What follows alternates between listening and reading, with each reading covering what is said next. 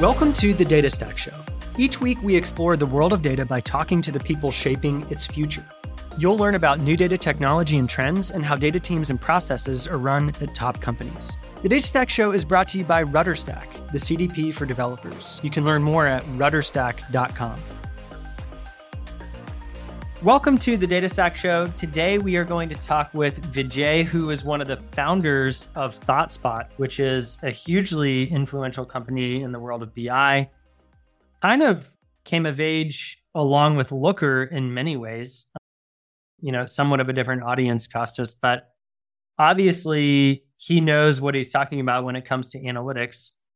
And amazingly, he started another analytics company which is fascinating. We've talked to a couple people now who came from a world of sort of decade defining analytics and have started like subsequent analytics companies. And so part of what I want to ask is why and you know what's the motivation behind that? Obviously there are still major challenges to be solved, major opportunities to be taken advantage of and uh, yeah, that's just fascinating to me. So that's what I'm going to ask about.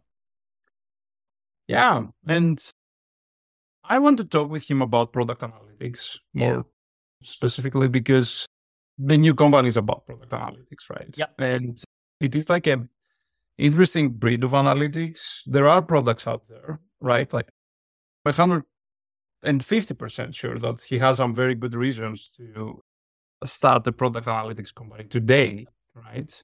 So there's probably some things that have changed and they have created like that make makes today like a good timing to do that. Yep. So it'll be super interesting to see and hear from him like what the reasons are for that, what are the differences between like the previous, let's say, wave of product analytics tools, and what's the opportunity? Because the opportunity also corresponds, let's say, to a need. So let's see what's made him like to start a company in product analytics. Yeah, I agree. And we need to figure out how NetSpring works, of course, under the hood because it sits on the warehouse. So uh, yeah, let's dig in and find out. Vijay, welcome to the show. We are so excited to chat with you. Thank you for having me. I'm excited too.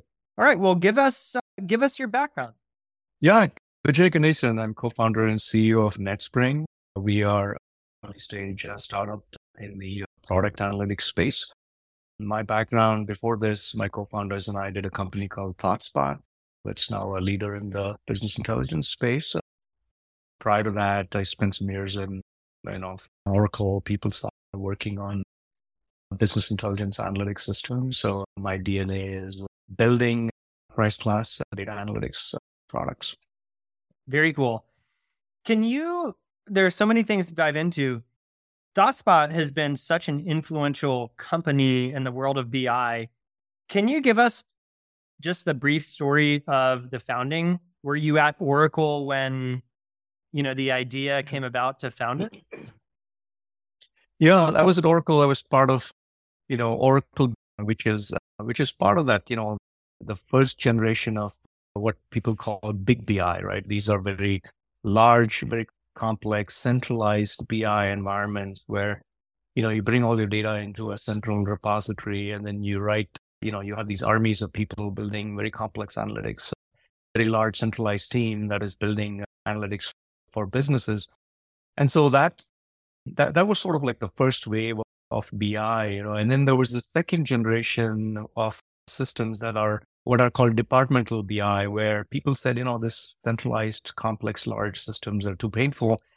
You know, I'm going to buy a, a, desktop license of Tableau and, you know, mm. somebody writes a SQL, pull some data out of Teradata and I got it on my desktop and I got reports going and I don't care about the central team, right? Yeah. And that was a lot of value, actually. You know, it sounded, we, you know, we used to play that down, but actually it was huge value that these companies brought, the yeah. Tableaus and the Qliks with the departmental solutions simple and easy, very business user friendly. That's um, almost a complex. Salesforce esque, right? Like sort of the no software, like you know the user can access this, etc. Well, it was still it was still you know when they started, it was all like Windows desktop installs and so on. So it wasn't SaaS uh, yet, but but the thing was, it was easy. It was very easy for a departmental you person who didn't have to depend on ETL teams and BI teams Yeah, to get user. their stuff done, right? They just end all they needed is say, give me just dump some data out of just the data I need out of your central system, and I can then do my own thing, right? So, and that was huge value. And there's a whole, you know, the next generation of BI was bought by these folks, right? So that was the second way where you solve the problem of sort of these very complex, centralized, very sophisticated systems, very highly scalable, very performant, highly sophisticated. You can do some incredibly complex analytics, but Sure. it takes months. And they, you know, and then you have this very easy to use, very quick get started, you know, simple, you know, visually very appealing, easy to use. That's the second generation, right? And so when ThoughtSpot, when we started, we said, look, why why can't you have the best of both worlds, right? Why can't you have enterprise class systems that is centrally managed, but also make it very easy for business folks to get to the Mm. data and build analytics with it? And then coupled with this idea that, hey, we use search for everything in life, why not for data, right? Mm. And that's when we hit upon this idea that what if every business user simply has a search bar like Google and they ask the question of their Mm. centralized governed data and they get a report and they're done. Like, you know, they don't Yep. have to go install anything on their desktop or, you know, build a de- shadow departmental IT team. Yeah. And now you've got the best of both worlds. You've got the enterprise class scale performance uh, and you've got your self-service for business folks. And, and so that's really the third generation of, of BI that, that we ushered in. Yeah, fascinating. Yeah, that's the uh, I miss. I spoke too early. That's really the Salesforce. You know, when it became SaaS, and then truly the end user could access it. Now, when we were talking before the show, you made a statement that I thought was so interesting. You know, back in I guess it was 2012 or around that time, when you know when you founded ThoughtSpot, which is a really interesting time, by the way, because like you know you have sort of the data warehouse emerging. I mean, there are a lot of things sort of happening at that time that were nascent, but you described BI as mature. You know, your BI was mature when we founded ThoughtSpot. And the more I thought about that, I thought, you know, maybe some people would maybe not disagree with that, but be surprised by that. Probably people who, you know, maybe weren't doing analytics on a large scale back then. But can you describe that a little more? Like what Yeah. what does mature BI look like?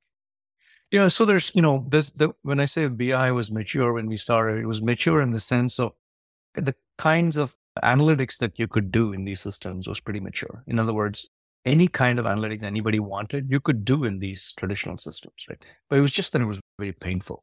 It took weeks and months to do that, right? So, so, so, so what you can do through a ThoughtSpot or a Looker, these types of tools, the next generation tools, is something that it's not something you could never do analytically, right? You could go and use BusinessObjects and, you know, with, if you had a five people experts and give them two months, they will build it for you, right? But so that's what I mean. Like, you know, that there is analytically, it was mature, but the delivery mechanisms were prim- primitive. It was too Mm. cumbersome. It was not effective in the sense that by the time you got this report done and to your business folks, it's already too late, right? Because business is moving too fast.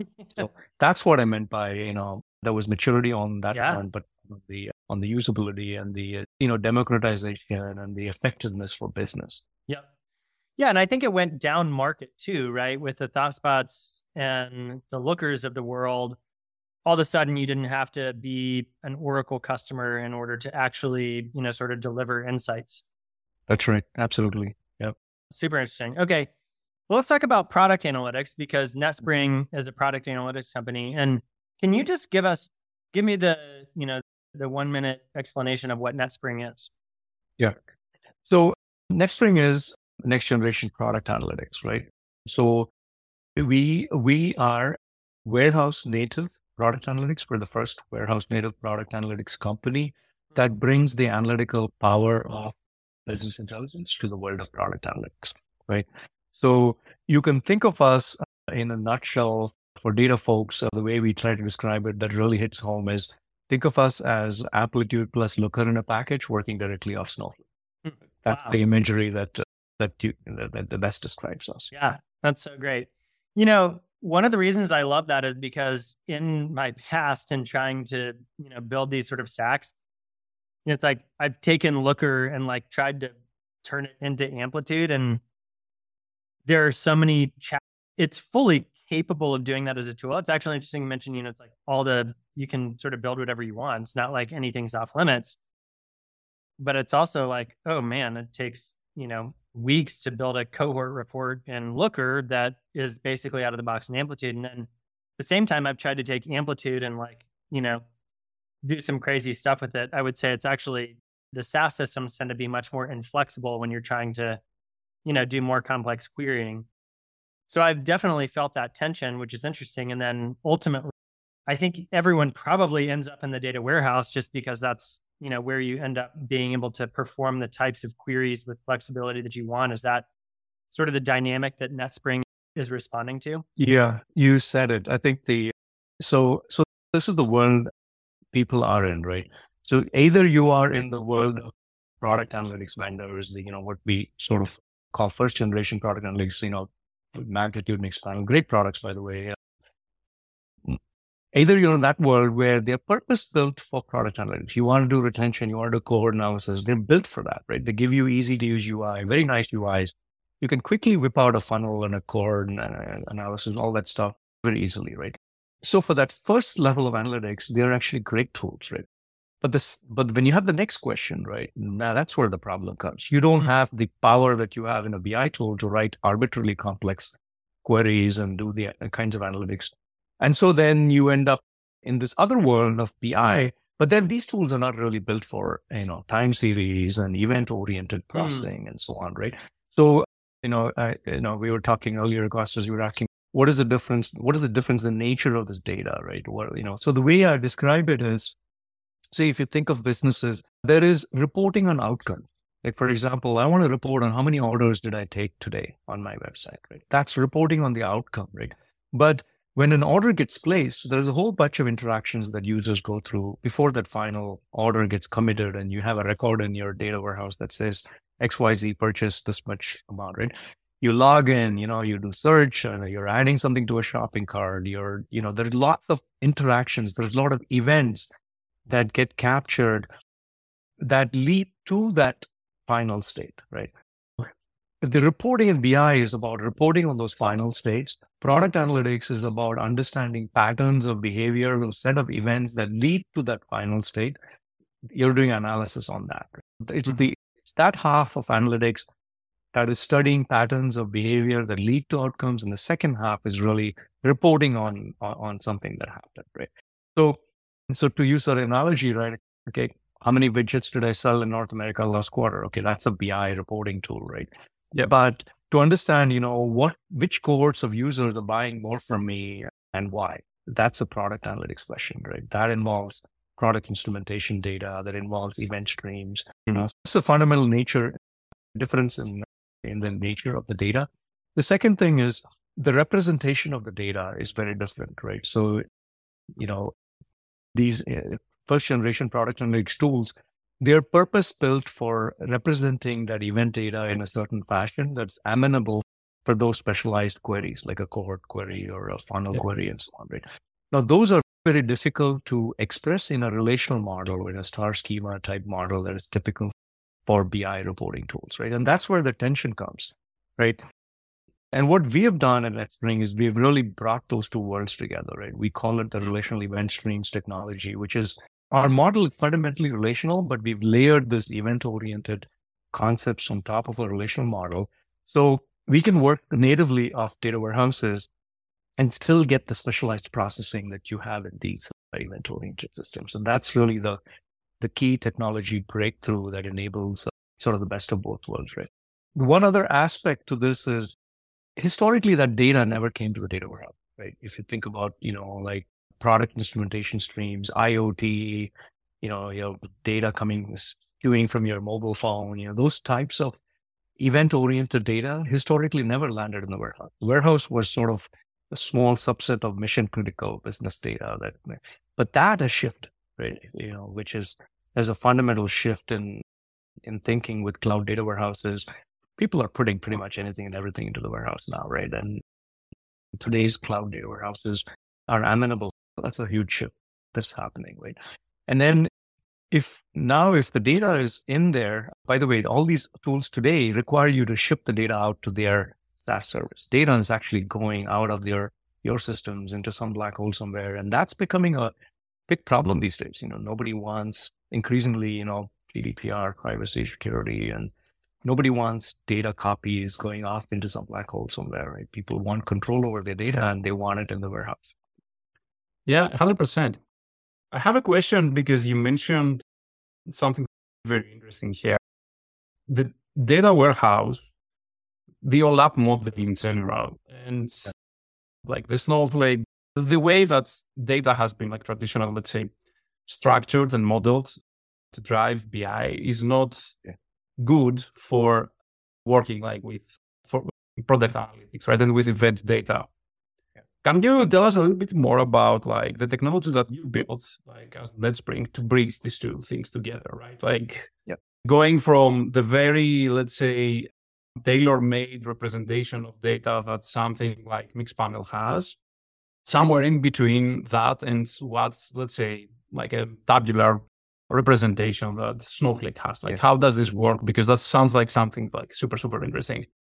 Yeah, yeah, that's the, the crux of the sort of underlying technology differentiation, right? So, mm, so basically, the, the existing products uh, they are typically tailored as single table type models, right? So they are basically, you know, you bring there's one event table essentially. Everything is stored, and they have a very fixed data models. There's a notion of a user, there's a notion of a session, there is a notion of an event, and that's it, right? This pretty much those are the concepts that you have in these data models, right? So and this okay and this very good for you know like traditional sort of shopping cart type applications which is where these products originated so in our world what we said is we're not going to go with that single table model right we're going to go with this generic model of any business entity represented as a table in your system right you could have a user table you could have a document you could have a ticket you know you can study journeys of anything right not just users but then some of these tables, if you imagine a table in Snowflake, some of these tables through some annotations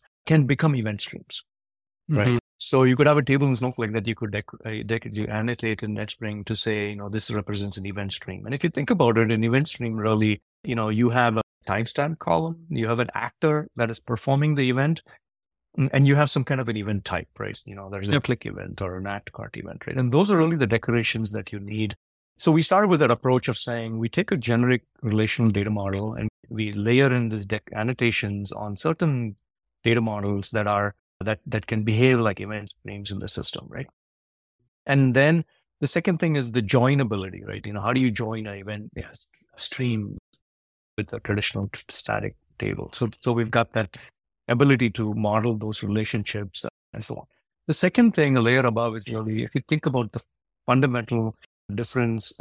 At the crux of it, all these event oriented systems treat time as a first class entity, right? In Snowflake, you know, time is just another dimension like an yeah. account or a so time. So this time being a first class entity is very core to these types of systems. And that's one of the differences, right? So, so in some ways, you're bringing some of these specialized concepts of time series databases to the world of relational data warehouse type systems. So that is one. And then the third layer is really an innate understanding of concepts like a flow and a funnel and a cohort and things like that. That is first class understanding of these entities that you don't have in traditional analytical tools that go off a data warehouse. So those are the three layers that that enable us to do this. Then the other secret sauce that is really around the abstractions. You know, see, end of the day, if you want to describe a cohort or you want to describe a funnel, SQL is not expressible for those kinds of things, right? Yeah. It's not suited for it.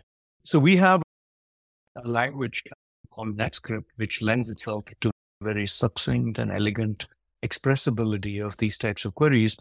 But then this under the covers, it compiles down to SQL. Yeah. And so we, that's how we sort of get the most. And so what happens then is you describe, you know, your typical product analytics type a- analysis in a language that is very natural, right? You define stages and drop offs and churn and things like that. It, the way you describe it is very succinct, and then it compiles down to SQL that is optimized for different data warehouses. Right?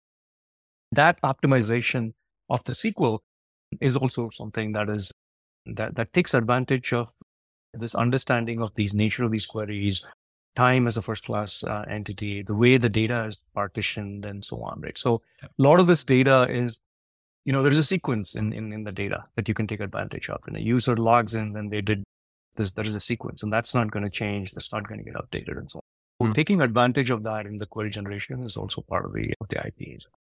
You mentioned time series database at some point, and that's something that like I would like I wanted like from the beginning like to ask you. So okay, going from let's say the completely tailor-made solutions for representing the data to like more generic, let's say, database system. Why a data warehouse and not a time series database? Because at the end, events are a time series, right? Like yeah. with the main difference that you have like more dimensions than just the time, one more dimension, right? Yeah. So, Great question. This is, you know, when we started, this is exactly the question we asked ourselves. What is it, you know, kind of underlying system that we would uh, we would need. Time series databases are good for for doing operational monitoring, right? If you look at systems like Datadog, or SignalFx, and you know APMs type systems, they're great for that. Essentially, you know, they're good for visualizing and rendering fast changing time series data, right? If you look at these monitoring tools, they're essentially a lot of it is simply I want to see a temporal view of uh, some metric, and I want this to be com- be able to compute this very fast incrementally and be able to ingest at extremely high rates and so on, right? So, so you know, they are really purpose built for those kinds of visualizations of time series data. But if you look at product analytics, yes, it is event oriented, time oriented data. But the kinds of analytics you do is very sophisticated, right? It's you're you're not simply looking at okay, what is my uh, temperature at this point in time, and how's it trending, and so yeah. on, right? you're going, you're studying, you know, these sequence and these very complex, sophisticated behavioral patterns, right? Which require, uh, which, which require a lot of massaging of the time series data in a say, in a very similar fashion to the kind of things that you do in a BI slide system or a data mm-hmm. warehouse, mm-hmm. right? So, so it was closer to the compute patterns were closer, the analytical patterns were closer to what you do in you know, data warehouse and a BI type system than you do in a time series database and a monitoring type system. And that's mm-hmm. why we chose that. Right? Makes sense. Can, can I jump in and uh-huh. ask a question? Because this is, sorry, this is so interesting.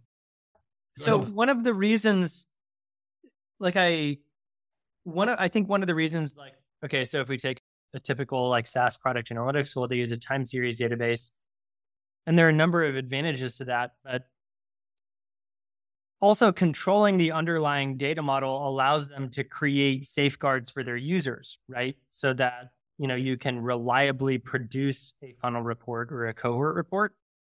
How do you manage those safeguards when you are warehouse native? Because the data can change underneath the tool, right? I mean, the data can change underneath NetSpring, right? And a different table, you know, a table may change that represents some sort of important, you know, metric in a funnel report. And so there's certainly the mm-hmm. advantages of like modeling from a time series standpoint, but also having a single model also creates safeguards for the user. So how do you manage that? And how do you think about that from like a data modeling perspective? Because you don't have as much control necessarily.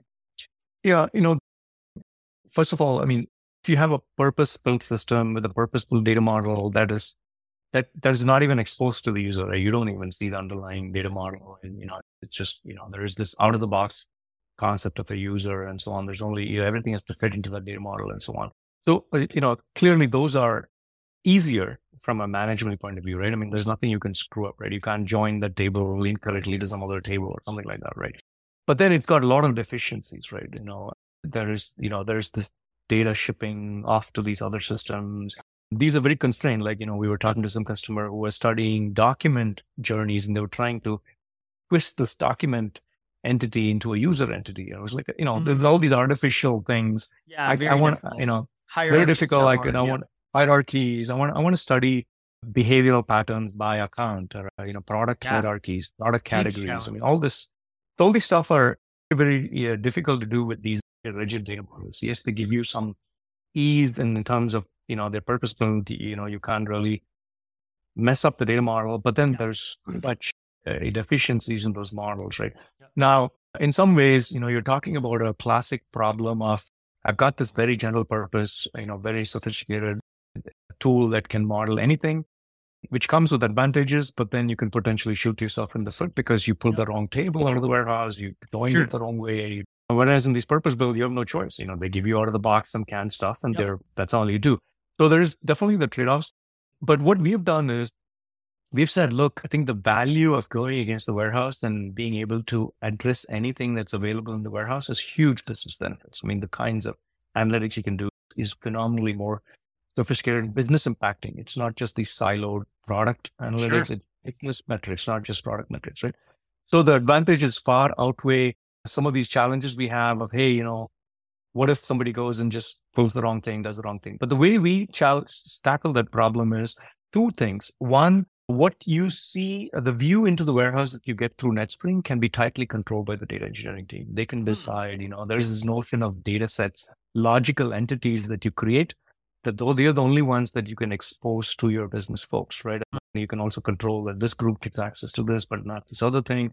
So you're not exposing the entire warehouse to folks, you're exposing what they need. And there's some notion of an application that has a, you can then say for this application, for this group, for these set of users, there, this is what is mm. relevant and they can expose that. That has huge advantages because the central team that is responsible for the warehouse and the data model, they have control because at the end of the day, from a governance security point of view, they're Mm. accountable. So, so it gives them that, that control, but then you can self-service for the business folks. On the business side, what we're saying is we have these templates. So the same kinds of templates that you have in these product analytics tools, we have that. So you launch this template to create a cohort. It's a wizard point and click type interface where you're not, you know, writing SQL, you're not doing join, you're just like filling the blanks and boom, you get a report. So that's another way we have these guardrails for, for at least the, you know, the non sophisticated users, the basic users who can, who don't get, you know, tripped up by, you know, having to work with a data warehouse. So, so I think it's possible to get the, you know, to be warehouse native, to get the power of what the warehouse offers. But with these controls in place, I think it's possible to, to provide the best of both worlds. Sure. Yeah. I mean, I mean, that's kind of the dream, right? Like you wouldn't export, you know, SaaS product analytics data into your warehouse if there weren't an issue with, you know, trying to query the data and Exactly. questions. So yeah, super interesting. Sorry, Costas. I had to ask just because I've, you know, tried to build product analytics on the warehouse and that's, you know, Yeah, no easy. worry. No, no worry. Yeah, Absolutely. Yeah, yeah. Well, one thing I'll add, you know, the sorry, what Eric was saying, you know, around, you know, you described, you know, the difficulty of using doing product analytics BI tools and BI and product, you know, and you're absolutely right. What people end up doing is they export the data out into a warehouse. They're writing, you know, Looker and more, writing SQL basically, right? And it's extremely painful. One, we solved the problem, but there's also another, the other problem we solve, which is it's not just it's this interoperability and it's the seamlessness of this analytics, right? So you want to be able to jump back and forth between these two worlds, right? You start off with uh, you're studying a cohort of users that exhibited a certain behavior, right? There's drop off, right? You want to take that drop off and you fork off into this more BI style analytics that brings in account information, support information. But then when you're done with that, you want to bring that back into this funnel analysis and further Yeah. continue your analysis. It's that seamlessness of the analytics that goes between these two worlds. And that's, that's always been a problem because you exported it out of Amplitude, you ran your Looker report. Two weeks later, the business guy got a report. Okay, what do I do with it? How do I upload this back into my Yeah. product analytics tool and continue my analysis, right? And so let's adds to the problem that that we have today. Instead, if you have one tool against the warehouse, you've got everything in one place. You can go back Mm. and forth between these two flavors of analytics, all in context. I want to ask you something about like SQL. And you mentioned that, okay, SQL is, let's say, not exactly like the best syntax out there to ask these questions to the data warehouse. It doesn't mean that it cannot be done, but it's like hard for a user like to work with this syntax.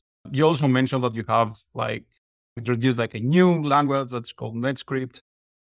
Can you elaborate a little bit more and also give us like an example or two about like what makes it so hard when we are talking about product analytics, like to use a language like SQL to do it?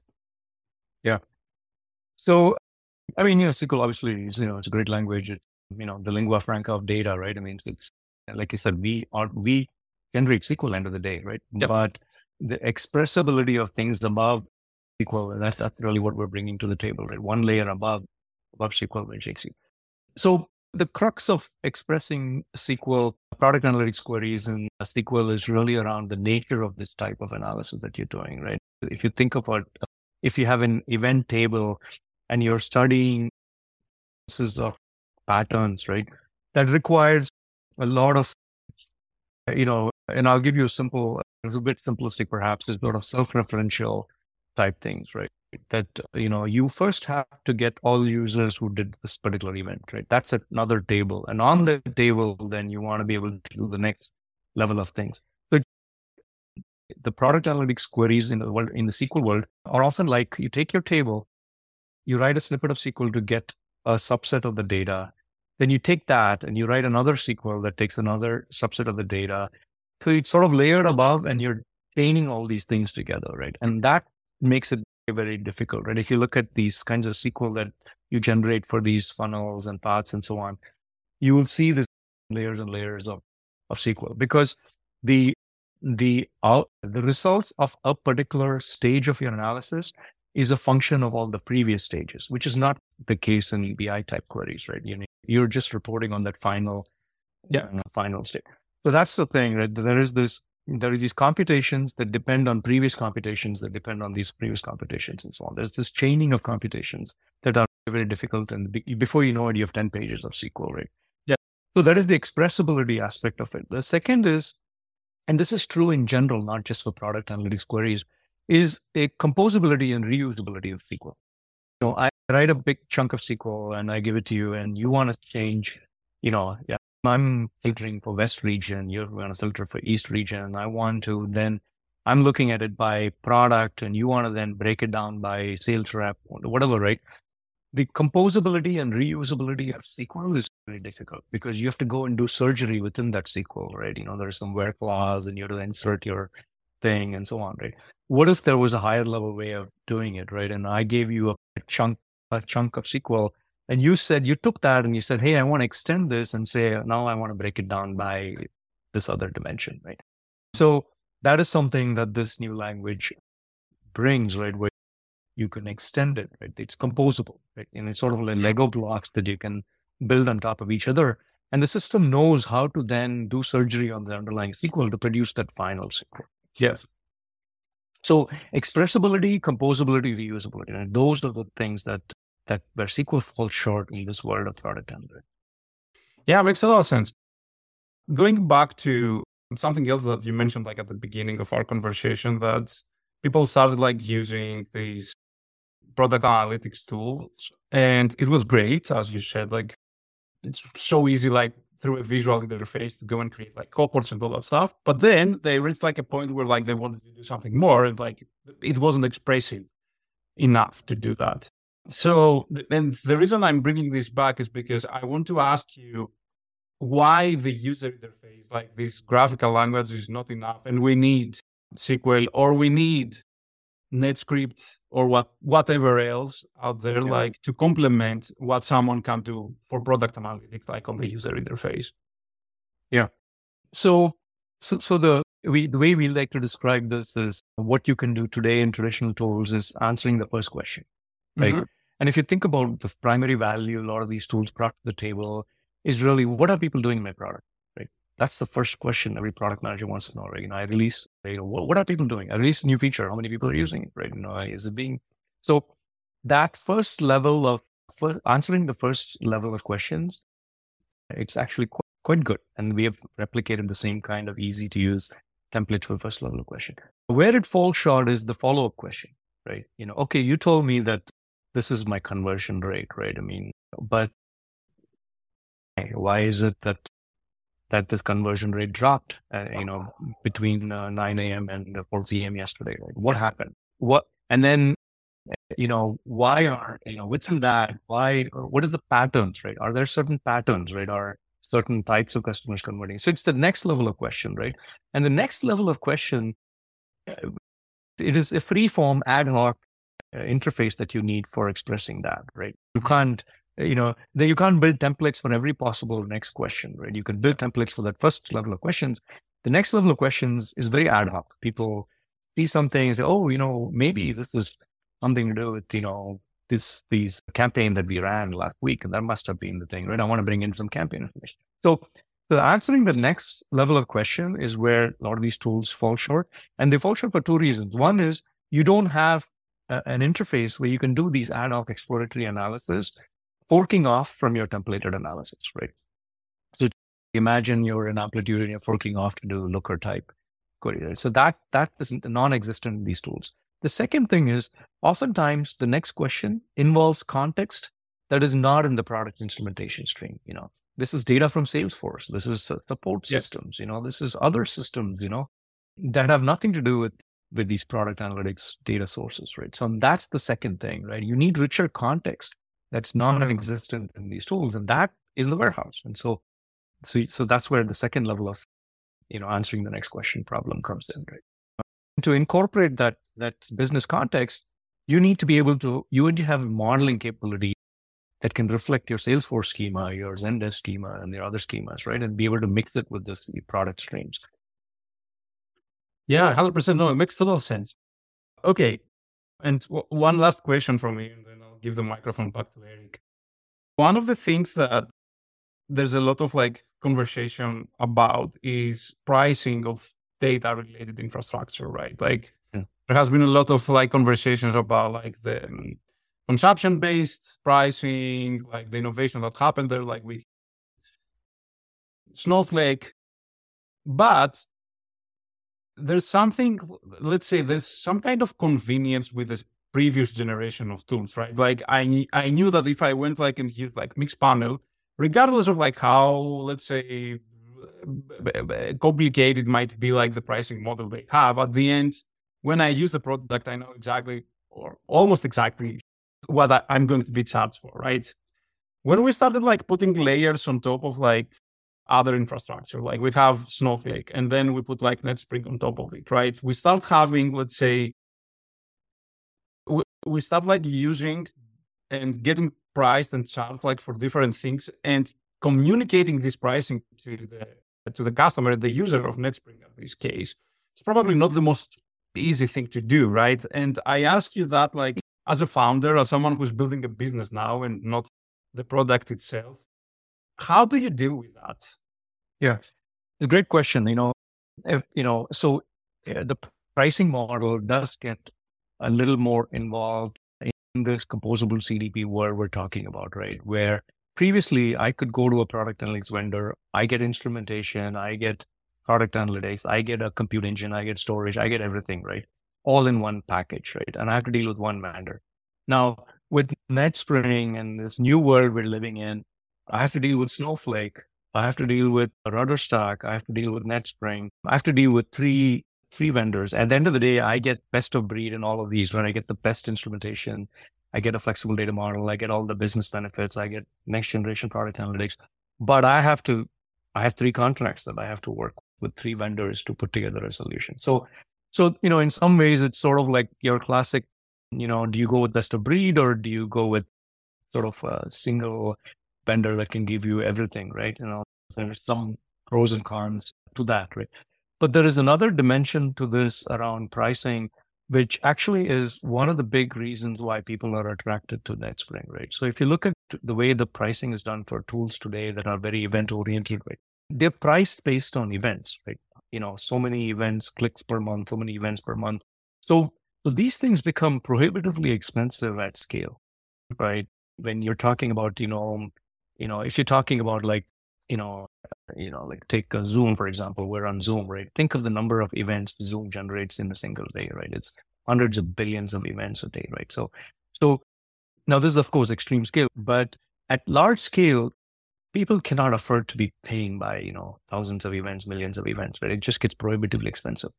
But the reason this is even bigger problem is most of the data you will never do any analysis on right? Yeah. In a lot of these tools, I'm paying by event, but 60, 70% of the data I'm, nobody is using, but I'm still paying. And so, whereas in this new world, you know, the, you can put a lot of data into your Snowflake. Storage cost is relatively cheap, right? you can dump, you know, petabytes of data and you can, you know, but you only pay for the data that you query. Mm-hmm. If and only if you query. So if 70% of your data nobody is touching, you're only paying for S3 cost, which is much, much smaller than what you're paying these other vendors now, where every event, whether you use it or not, you're paying a lot of money. Whereas in this new world, there is a lot of pricing advantage. And eh, eh, eh, yes, it's complicated in terms of having to deal with multiple vendors, but at the end of the day, our belief is you could pay order of magnitude less than you would pay one of these prepackaged vendors. That's great, and uh, I'm happy that you like shared this because I think like many people out there like confused, right? And of course, like it's very easy also to end up in situations where we get like inflated bills at the end and the complexity is like much higher when you have like to deal with the many vendors. But it is important like to hear that.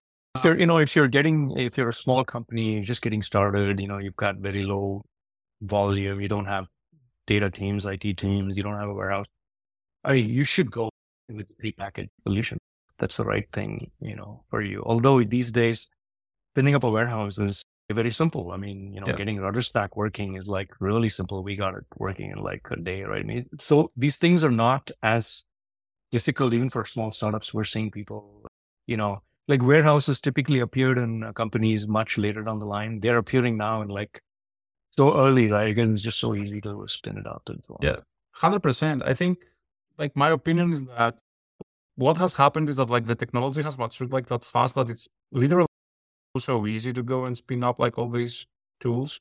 But it's like what is missing is probably the maturity from the industry to use effectively these mm-hmm. tools. Mm-hmm. There's a lot of education, I think, that like needs to happen. And that's where like in many cases, you know, like people are like getting burned at the end because they're like, okay, yeah, sure, like let's get like Snowflake. It's very easy, like to set it up and start using. They have like pretty much an idea what they're going to do with it and going through like fast iterations and making mistakes, yeah, like these things cost. And when you don't get like value at the end, it's like a bit of a bitter taste at the end, right? Right. But I definitely think that it's uh, a, it has a lot to do with education at the end and like how people know what to do actually and what questions like to seek answers for. Anyway, so Eric, all yours. I really monopolized this conversation. So no, it's great. Uh, I've learned so much. This is a. I'm so interested in the term product analytics after this conversation because, you know, when we think about product analytics, on one hand, as you described it, it's really more event based data. You know, it's understanding you know, interactions with a customer that lead to certain outcomes over time. But you get into the world of combining, to your point, other data sets, right? So, you know, you can bring in the Salesforce, you can bring in, you know, ad platform performance data.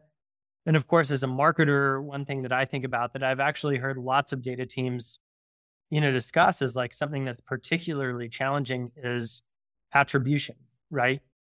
It's really difficult to build a good attribution model that reflects what's actually happening in your business, right? And you sort of have two extremes, which you talked about before. Either you know, sort of use the Google Analytics or you know the Amplitude, like here's your default model or set of options, or you work with your analyst to build it. And anyone who's tried to do that, which if you haven't, you know, fair warning, it's you know pretty, it's pretty brutal to build multi-touch attribution model, you know, using brute force SQL in the warehouse.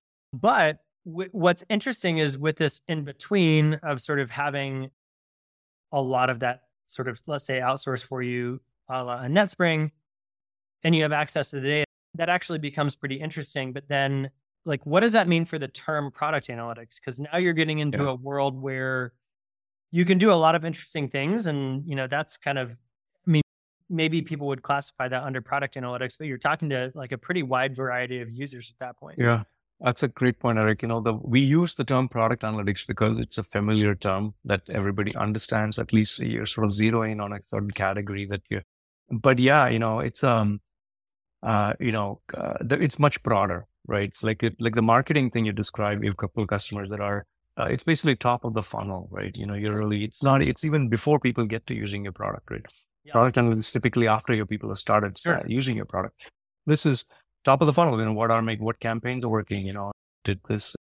What's driving? You know, acquisition. You know, conversion. You know, activation and things like that. Right. This is even before people start engaging with the product. Right? So, so in some sense, it is the conceptually it is the same type of analysis. It happens to be a you know funnel happens to be you know the top versus after the users are saying. But yeah, so you know, so so if you think of it as a category, you know, product analytics does not do justice, or I think yeah. it's a bit narrow. I mean, you know, so the people have toy with different terms. You know, I think some vendors have called it digital experience platforms.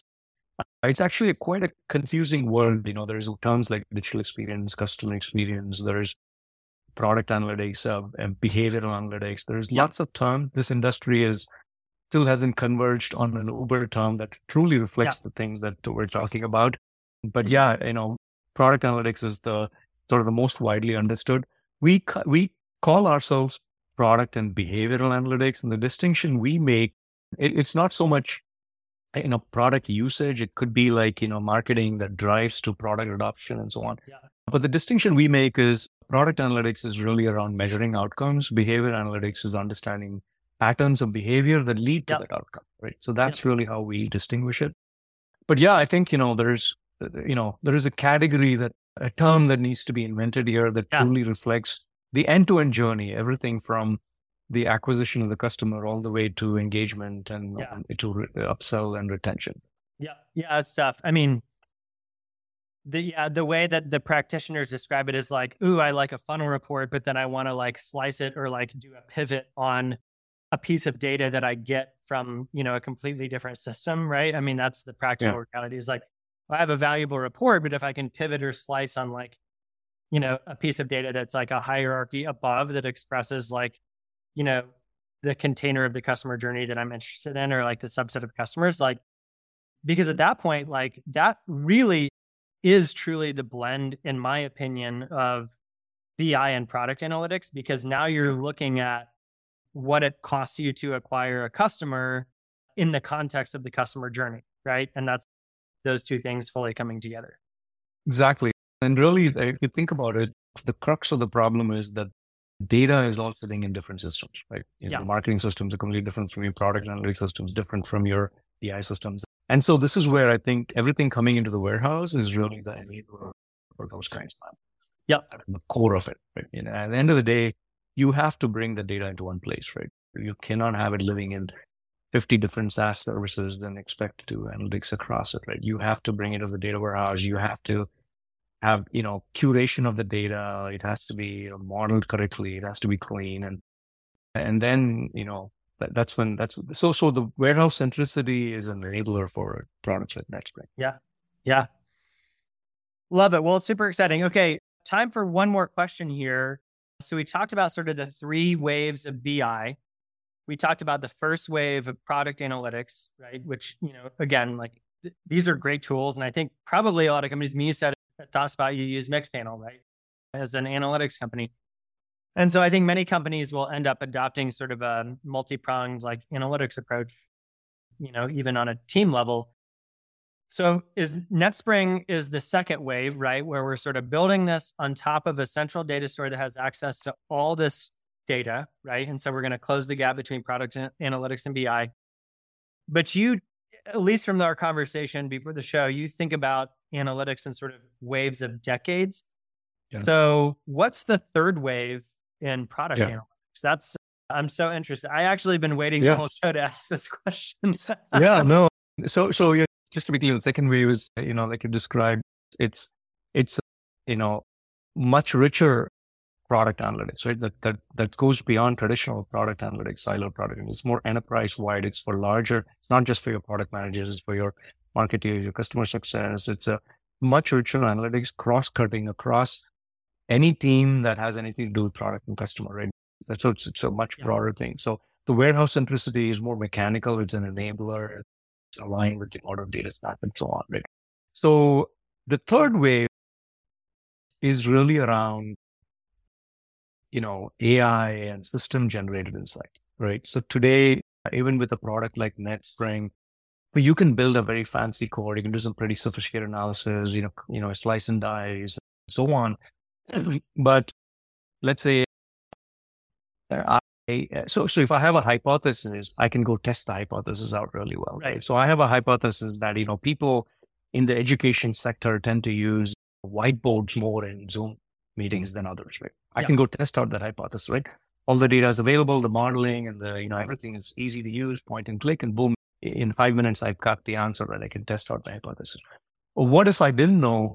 I don't know. I didn't know about that hypothesis. What if the system could tell me, hey, you know, listen, you know, you're a whiteboards PM, right? For Zoom, you're, you know, hey, what if I magically told you that, hey, you should be looking at uh, folks in the education sector? That's really your profitable customer base for this particular aspect of your product, right? So, so there's sort of the system generated machine learning driven insights, which has been talked about for a long time, right? But it's never, you know, worked really well.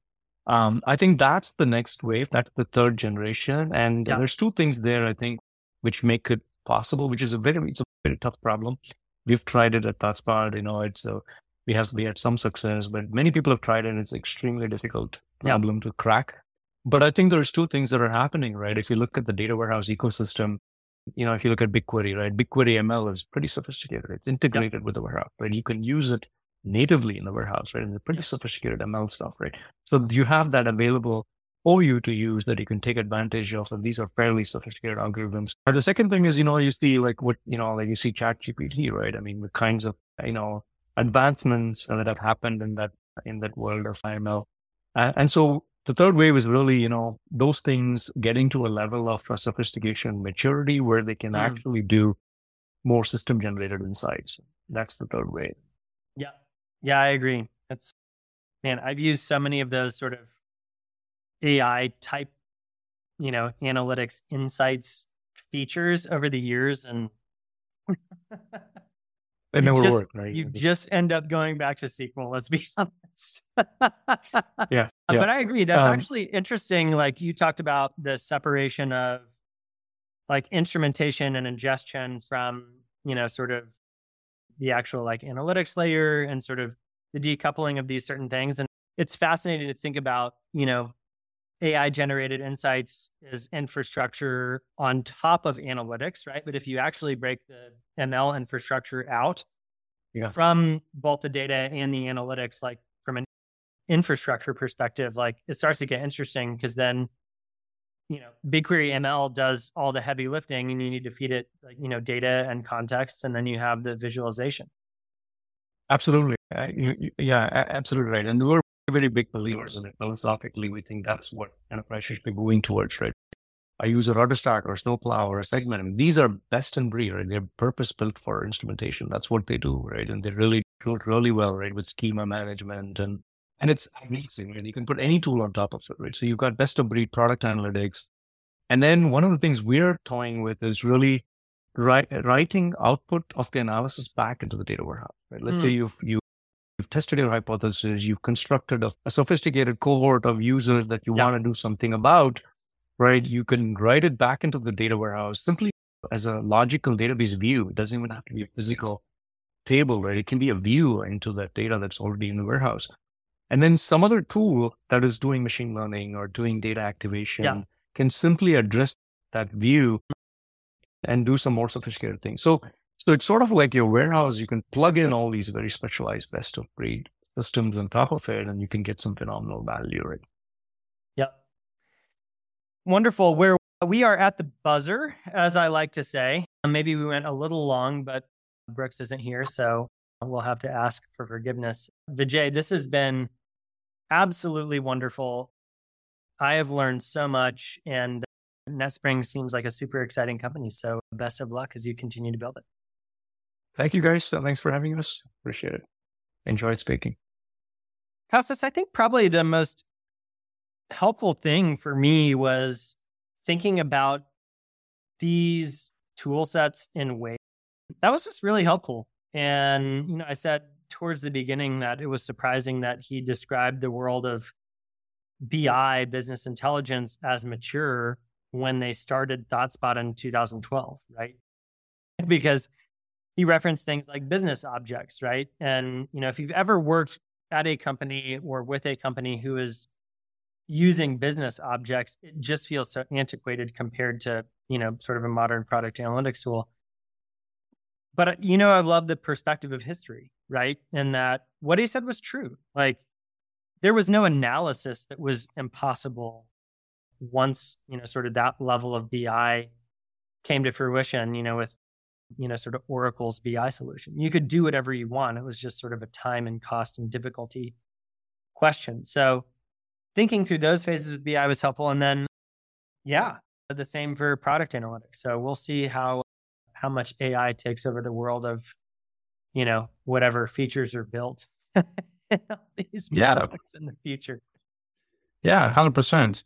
I think we are we are going to see another at least another wave of like BI analytics, uh, like analytics BI tools that's okay. They are not like primarily driven by AI, before that happens. There's still like I think, and we see that we have like companies here that's we recorded episodes with them that they're still like okay providing like new ways to visualize and interact with the data. I mean, I think it's time to see like more innovation in this space, and there are like things that have started like changing. Like we see like what is happening with Tableau, for example, right?